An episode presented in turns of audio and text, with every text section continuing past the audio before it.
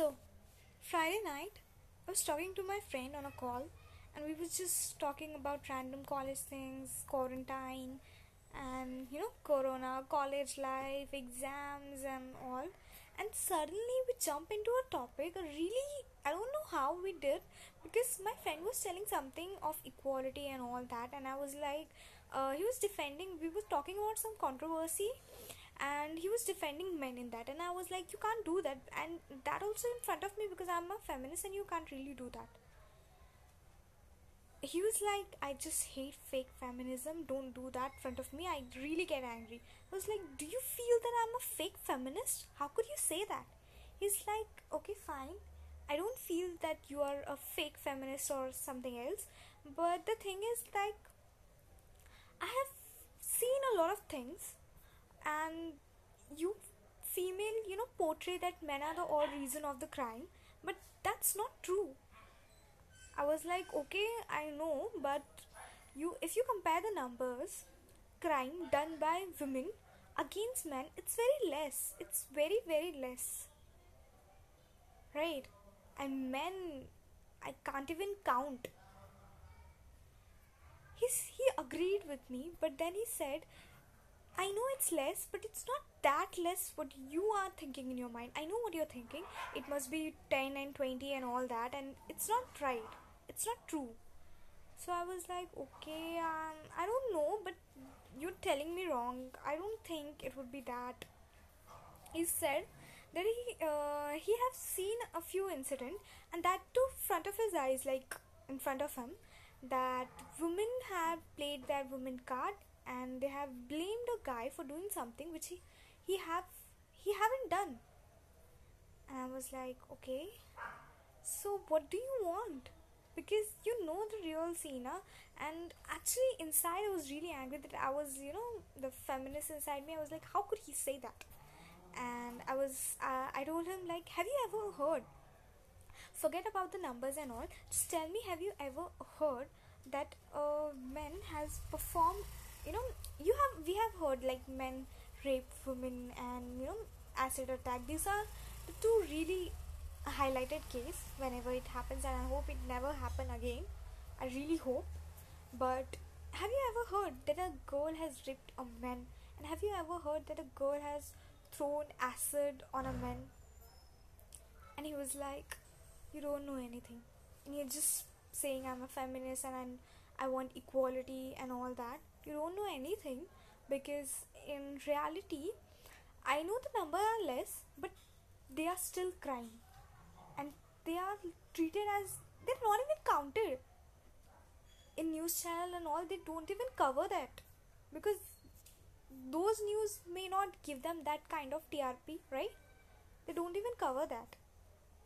I was like because the number will be very less like you know once in a five year or ten year and he was like you're so stupid you don't know anything and you believe in you know? So i was like okay now what do you want to do? You know? Just prove me. Because i was at that time also i was like really angry that he, he's talking shit. I was like he's talking shit and he's because he's a male he'll say anything and i'll just agree with him it's completely wrong. He don't know about facts and he was like you don't know about facts. You just go and google it. That is the easiest way you will understand. I know newspaper and all they don't cover it but still there are some channels thank god who cover them. So you can just google it and you can find. And i was like ha ha okay fine i'll google it. Don't worry. And when i went home back you know i cut the call and then i google it immediately because the feminist inside me was like how could he say that? I googled it and i was shocked. Really. Really i thought that it must be it must be really less. The numbers will be really less like you know 20 30 that too hardly i'll find. But no. The number was really large not as compared to the crime what men does against women but still those are crimes and they have to be counted colleges schools neighbor bus tuitions job everywhere everywhere. And I was like, why? Why? I have never heard. There was rape, there were acid attack, molestation, everything. That day, my mindset changed. We don't need to portray like feminism and all kind of things. I know feminism means feminist. Being a feminist means you're asking for equality, and that is important, but only females are right. You can't say that. Really. I just wanted to say give equal opportunities. There should be equal safety for men and women both, for girls and boys both. There should be everything in equal. That's it.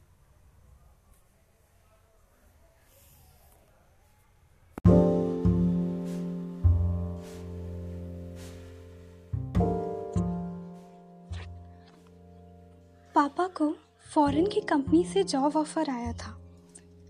वो आज जा रहे थे। I will miss him लेकिन बुरा तो इस बात का लग रहा है कि मैं नानी के घर जा रही हूँ। अब पापा चले गए तो इस शहर में मेरा और मम्मी का कोई नहीं। फिर नानी के घर जाके रहना, वहीं मम्मी कोई काम करेंगी और मैं उस घर में रहूँगी।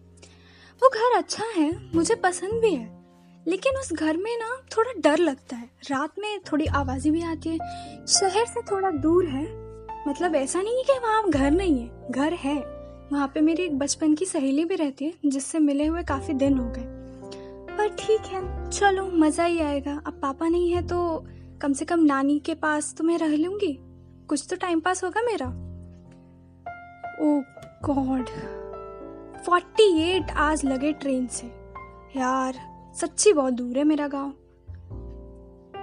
एक साल पहले जैसा देखा था, अभी भी ये घर वैसा ही है, एकदम स्कैरी कोई बात नहीं, मैं तो स्ट्रांग हूँ। मैं नहीं डरती किसी से। चलो, आज का दिन तो खत्म हुआ। ये घर इतना बड़ा है, मैंने इसको एक्सप्लोर भी नहीं किया। और रात में ये मॉस्किटोस हे भगवान! मॉस्किटोस तो मुझे बिल्कुल सोने नहीं देंगे। मम्मी तो सो गई और नानी भी सो गई। क्या करूँ मैं? एक काम करती हूँ, जरा घर को एक्सप्लोर करती हूँ। पता नहीं इतने सालों पहले मेरे नाना जी को क्या सूझा था, जो उन्होंने इतना बड़ा घर बनाया। चलो, आज तो इस पूरे घर के चक्कर में लगा के ही रहूँगी, चाहे कुछ भी हो जाए। नाना जी को पेंटिंग बहुत अच्छी लगती थी। इसलिए उन्होंने कितनी प्यारी प्यारी पेंटिंग लगाई है। वो करते थे भी पेंटिंग काश मैं भी उनके जैसी अच्छी पेंटर होती।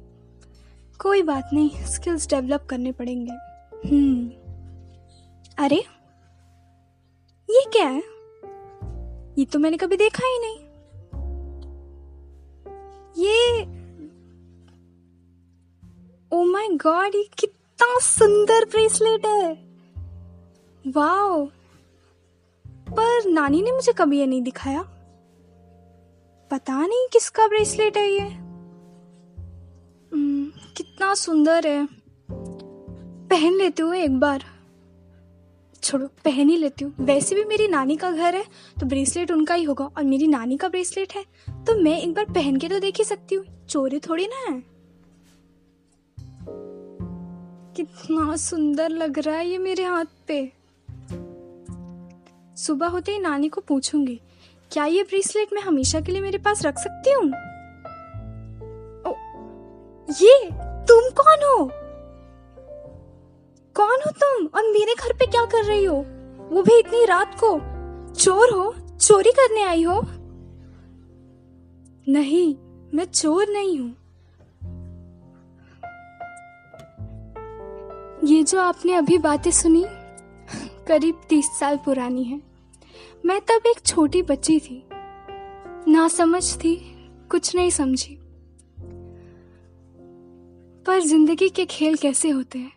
उस दिन जो मेरे साथ हुआ, मैंने कभी ज़िंदगी में सोचा नहीं था, न सपने में और न ही कोई मूवीज़ में देखा था कि ऐसा भी होता है। जैसे ही मैंने वो ब्रेसलेट पहना, मेरे सामने एक खूबसूरत सी लड़की आई। चोर नहीं दिख रही थी वो मुझे। लेकिन मैं थी तो नादान ना, छोटी, ग्यारह साल की बच्ची। अब उसको तो वो चोर ही लगेगी। उसने मुझसे कहा, बेटा, मैं एक परी हूँ।